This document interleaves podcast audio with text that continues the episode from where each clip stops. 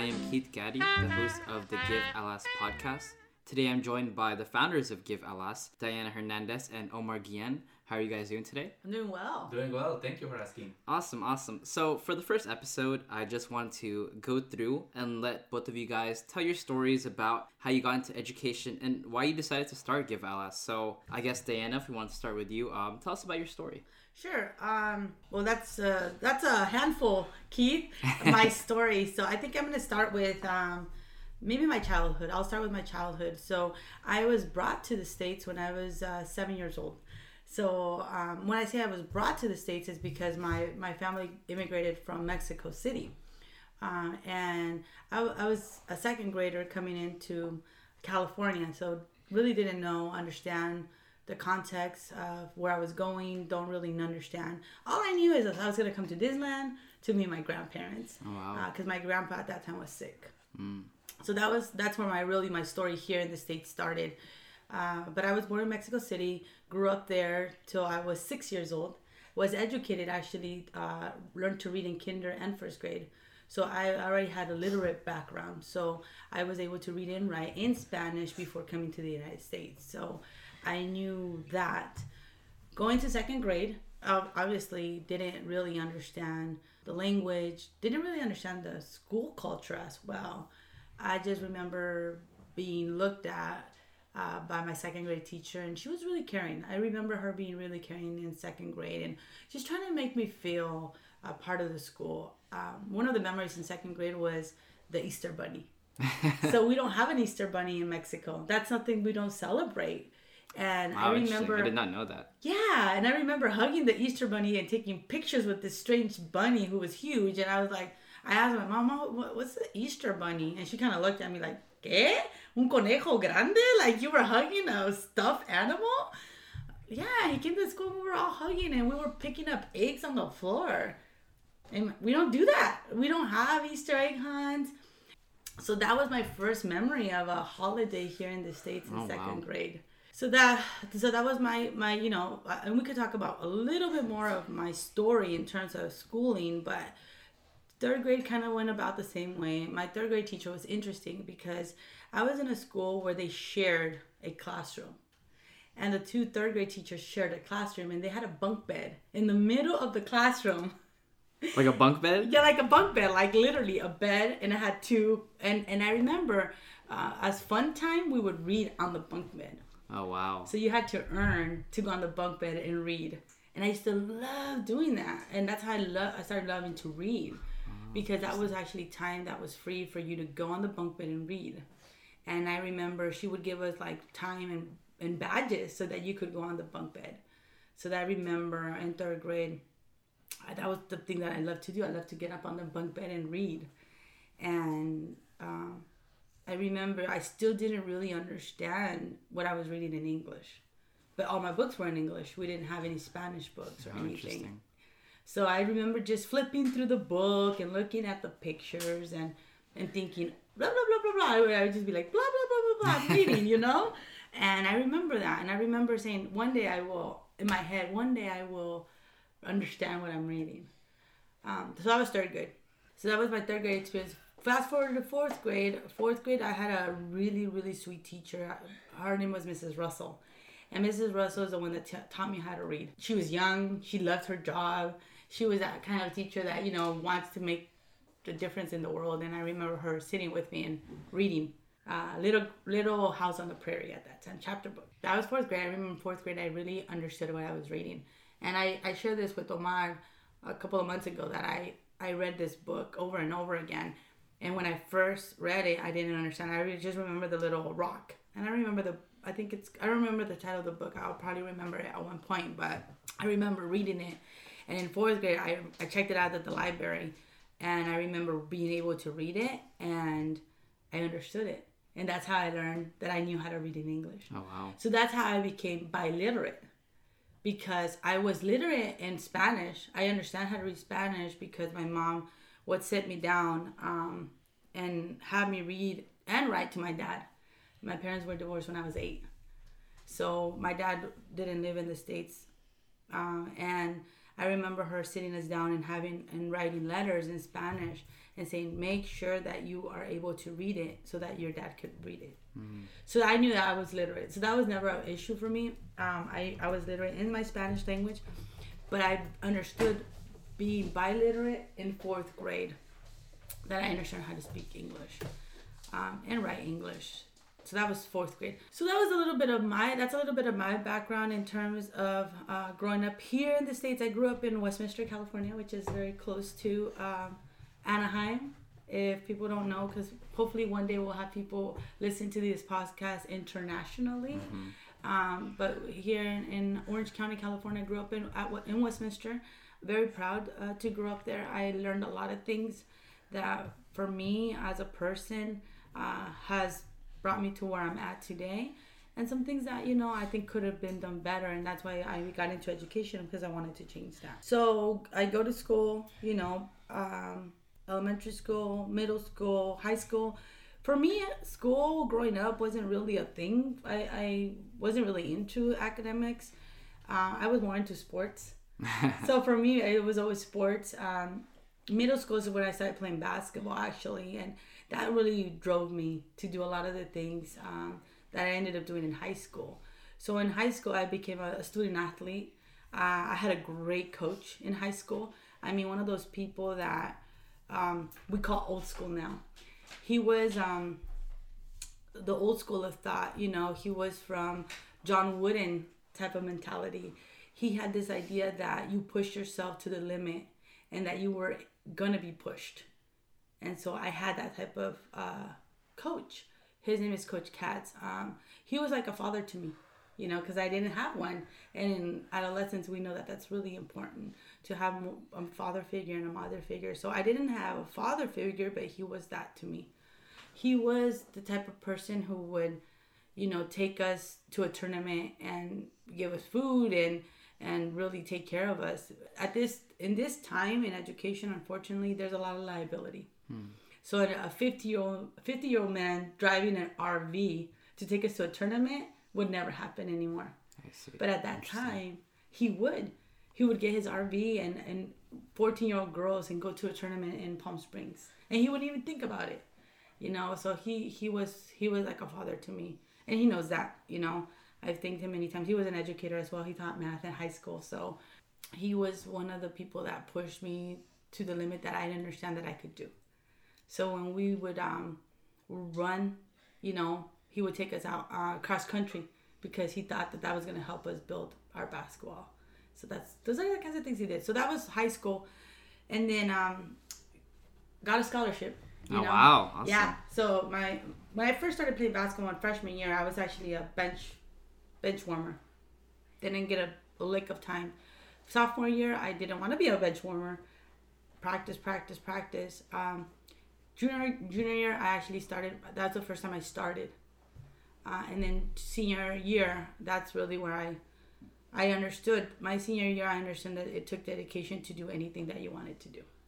Um, so I would be up at five in the morning practicing. After work, after school, I would be practicing. And that's really how I was able to do what I'm able to do now. You know, five four. Uh, was able to break a record, eleven, eleven three-pointers in one game, double teaming. So you kind of things like that, forty-five points in, in wow. one game. Um, so I, I really did did understand what hard work meant in terms of sports. Mm-hmm. So, so if it wasn't for education, you'd be in the W N B A right now. Um, you know what? I actually wonder that sometimes. Mm-hmm. I didn't have my legal status. Mm. So when I finished high school, um, got accepted to many universities and got offered a scholarship, and unfortunately could not go mm-hmm. to a four-year college or to play basketball. Um, so I had to think about what I had, what I could do, because I wasn't going to give up just because I didn't have my legal status. I, I wasn't going to just give up. I, I worked too hard, you know. Um, So I ended up going to a local community college here, Santa Ana College, and ended up um, playing at the community college. And as always in my life, I'm blessed. I'm I'm I'm blessed by God. I, I really do believe He puts the right people in the right places for me. And he put in the right team. I mean, that team, people from Kentucky were playing in that team. Uh, girls that had had gone full scholarship at the four division level, but they didn't have the grades. So we had a really good team, and we actually went to the to the state championship for community colleges. My first year of community college. So you know, um, but then after after that first year I played at Santa Ana College, I started to understand that my mom needed help. Mm-hmm. You know, my mom my mom was a single mom. She had supported my brother and I. And I think I needed to really think about what I wanted to do and stop playing basketball and start helping her with, you know, financial things. And, and that's how come I then started to work and I left basketball. Mm. But yeah, um, so that's a little bit of the beginning of my life. Uh, maybe you want to talk about Omar, about his childhood or I don't know, um, something like that. And then I'll talk about my career. Thank you so much for sharing that, Diana. Um, a lot of really interesting facts about you that, you know, I didn't know. And, and I'm glad that people know now. Um, so, uh, what about you, Omar? Tell us a little bit about yourself, about your life. Um, yeah. Okay. Thank you. Thank you for uh, giving me the opportunity of talking about. No problem. About my story, and is a little different. A little different because I was born and raised in Mexico, so I went to very traditional school. Oh, wow. My school was one hundred percent opposite than the U S system. You know, the school system. Mine was to be super early in the school, having just one teacher, not having too much access, for example, to libraries, because it wasn't part of the education, but it was more academic, like a more math, more social science and science. No art. I didn't have any art class in, in my, my school, in, you know, in, in elementary. Zero art. Why? Because it wasn't part. It was more academics. And I had really good teachers, but very strict teachers. Mm. That I remember just fifth grade, I had to memorize like everything, especially for the Spanish class. I had to memorize. So as you can see, is it was more more traditional, my, my schooling. Uh, when I went to middle school, in middle school, same thing. I had really good teachers, but very strict. So math, science, priority. Art, I had only one class for art, but I was forced to play the flute. It was the only thing, so I didn't enjoy it. Why? Because I wanted to play, for example, violin. I was not allowed to do it. It's like you have to learn. I didn't enjoy it. Enjoyed that class, but I, because I was forced to do it, otherwise I'm gonna get a lot of complaints and have my parents showing up. But I like music, but didn't have the opportunity of learning. So I can tell. And after that, I moved to education. I got my bachelor's. I got my bachelor's in information and technology. I graduated in Mexico, totally different. And just being home and going to the school, you don't have that experience like I hear, you know, living in the university, because yeah. it's, it's, it's different. The school system is, is different. And after that, I moved to the United States to study master, a master program, and only came in for two years to the United States. It never was on my plans to move and live in the United States. And guess what? I've been living here for nineteen years. Oh, wow. nineteen years. So after I graduated, I came in because I my family offered me the opportunity of coming and doing a master program, which I said, go for it. Because, and obviously, if you live in another country outside of the United States, would you come here to study? It's like, oh my God, this is, ah, this is like, ah, coming to the United States. And the reality was one hundred percent different. Mm. Why? Because it's like a bubble. You think the United States is like everything is great, brilliant, and which is good. That's a great country. But what happened in education is different. So I had an opportunity of getting a job in adult education, and I found out the needs about education. It's not like, oh, it's number one on everything. There are also needs. That being said, I also had the opportunity of working in um, elementary school, which totally changed my mind. Oh, wow. Totally. Why? Because it was a school with probably eighty percent of the community of the students were Hispanic. I'm not saying only Mexican, Hispanic mm-hmm. population. But at that time, we had students coming from Europe, where second language was different than Spanish. So we have from Russia and we have from Poland wow. students. Big difference. And I saw the needs about the students. It's not because you're in the United States, you have everything, but also needs. And people don't believe on that in the English learners and the other language. So for me, it was a big shock to uh, have some families being resistant of speaking the primary language, the language is spoken at home. Why? Because different philosophies, different beliefs. Like, why you don't speak your primary language? So for me, it was a big shock. Why? Because I didn't know the, the school system, so I started learning, and that being and that school, everything changed. So I moved into, into education.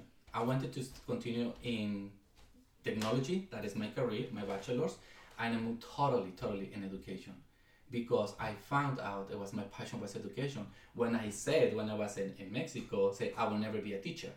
And guess what? I'm in education for nineteen years since I moved here. Since I moved here, I started working in education since two thousand. Since two thousand. Oh, wow. So yeah, been a long time. And everything changed. And I saw the need, but also is the, I saw the fixed mindset, but didn't, I didn't see the growth mindset because people wanted to stay there. It's fixed, fixed, fixed. And I said, no, we have to change it. And I had the opportunity. So now working with my colleague, with Diana and many other folks and, and individuals, I changed my mind. And it's growth mindset. Why? Because we can make the difference. So this is part of my story, moving into education since I moved. But I'm from Ciudad Guzmán, by the way, in, in Mexico. And this is um, a city known because it's a songwriter, is uh, Consuelo Velasquez, and she wrote De Besame Mucho. That song is the most popular song I know in the planet. in the planet, so I I was born there and raised as as, as well. And going back to, to my story, is education is my priority. That's my passion. We have too much to do, and I'm very grateful and thankful of having a great colleague, uh, having other individuals part of this journey. Thank you. Awesome, awesome. Thank you. Um, so I, I just wanted to quickly ask you guys. I love hearing about your story, the differing backgrounds that you guys come from. So how has your personal experiences shaped your want to start Give Atlas? Let me start. Yeah, go ahead. Thank you. Why? Because as I mentioned before, I'm coming from a different system. I'm coming from a different school, and it's totally different. So the pedagogy that was used in the classroom is still in place in, in Mexico. But what I learned here is totally different. That I said, if I had this pedagogy when I was in school, my life would be different. I'm a journey in school. I will probably learn better, faster, and be more proactive. So for example, in writing, in writing, I have calluses in my fingers. Why? Because I have to, like a copy from one book to, to my notebook. So it was like the writing, just and just and writing. And now learning all the pedagogy, all the research is one hundred percent different. It's about brain research. So that's what I moved into education and what is Atlas, is providing that research and providing some resources to teachers that can improve the students' academic achievement and closing the achievement gap here in California, but also in the United States, across the country, but internationally. Oh, perfect.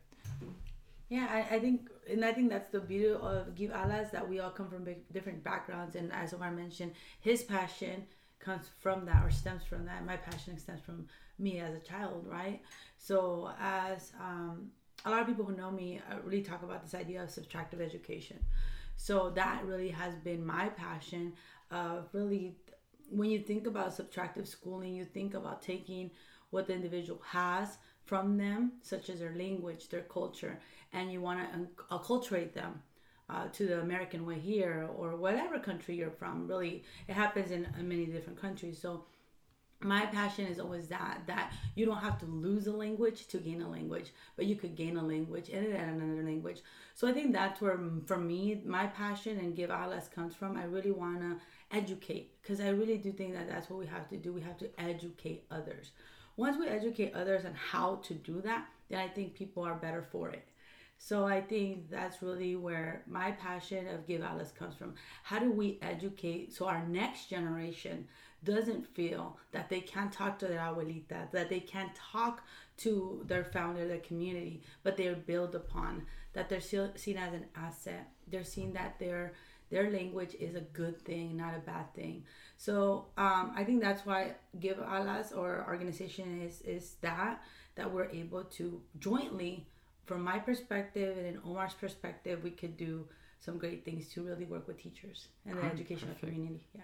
That sounds amazing. Uh, I guess I'll, I'll go into a bit of like why I wanted to uh, work with Give Atlas and what I liked about um, you guys individually. Besides, you know, you guys are awesome and really fun to talk to. but, but you know, I, I, I'm a Filipino American, and uh, my families are immigrants, so I, I totally understand the immigrant background and everything that comes with that. You know, the, it's always challenging when you're coming to a different country and you have a, a entirely different culture. That um, I've noticed my parents, they've, they've struggled with it sometimes too, going from Filipino culture to American culture. And then me personally, going from learning Filipino in the household to American at schools, and those two different ideals just clashing together sometimes. And they they speak English, but usually they speak Filipino with me. Um, and I understand fluently, but I can't really speak Filipino. So there was maybe not a disconnect, but there was definitely a part of me that felt like I wasn't communicating as well as I could have. And it only took, it took up until college for me to have Filipino classes available. And only then I was starting to be able to speak the language better. And I was like getting more in touch with my culture, with my parents, and I was really enjoying it. But I thought to myself, this is college. This is all the way up until my college years for me to get different sense of my own personal culture. And I do feel like if we were to help people get in touch with their own cultures through the educational system, um, it would do so much better for everyone else, and everyone else would feel uh, part, and I would be able to learn about other people's cultures too, which I think would help everyone become better and kinder people to each other. So, you know, I'm really grateful that I have the opportunity to help you guys and interview you guys. And this has been such a great conversation to have, just learning about you guys' story and about, about why you decided to start Give Atlas. In this podcast, we will be talking about many different topics when it comes to dual language education, as well as anything else, personal stories, maybe your basketball stories in the future or whatever. But this has been such a, a fun, interesting conversation. I hope the listeners have enjoyed it too as much as we have. And yeah, so that's it for this podcast, but tune in soon. We'll have another one on the way. So thank you guys for listening. Can I add something? Oh yeah, go ahead. Close go ahead. out. And I think that's the part of Give Atlas that maybe people don't understand, that that is culture, right? That we are our culture, that we are our language, that we are our family, that we are that community.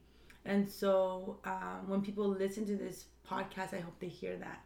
I hope they hear our Spanglish or local, local, whatever we're going to come out of our mouth, or your Tagalog or Filipino, because that's actually a question that I have for you. Like, maybe that I've always, you know, I always understand that Filipinos speak Tagalog, but you guys say Filipino too. And that's something that I don't know, right? So you're going to educate me on I, that. I learned that in my uh, in my class, that Filipino encompasses Tagalog and everything else, See? which I didn't know that. That's so, so cool. And like I, that's what, one of the things that when I talk to you, and that's one of the reasons I also wanted you to work with us, or, you know, do this with us, because I think that's part of the culture that we need to really understand. Our Filipino students, um, we have a lot, and we really don't know too much. I don't know too much mm-hmm. about your culture, and I think that's one of the things that we'll continue to to really dig into.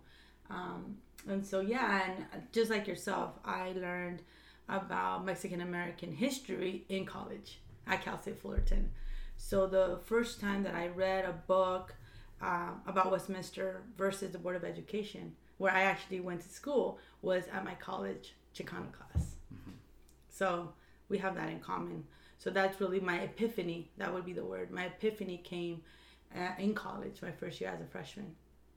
So it's a long journey. It is. But we are here together, and I think that's that's going to make our our work really, I think, insightful for some, and then hopefully fun for others. Yeah. And my case is, I will, would like to add in regards to the culture and the traditions. I have a strong tradition because I was born and raised in Mexico. So for example, for me, Thanksgiving is totally different because we don't celebrate Thanksgiving. outside of the United States.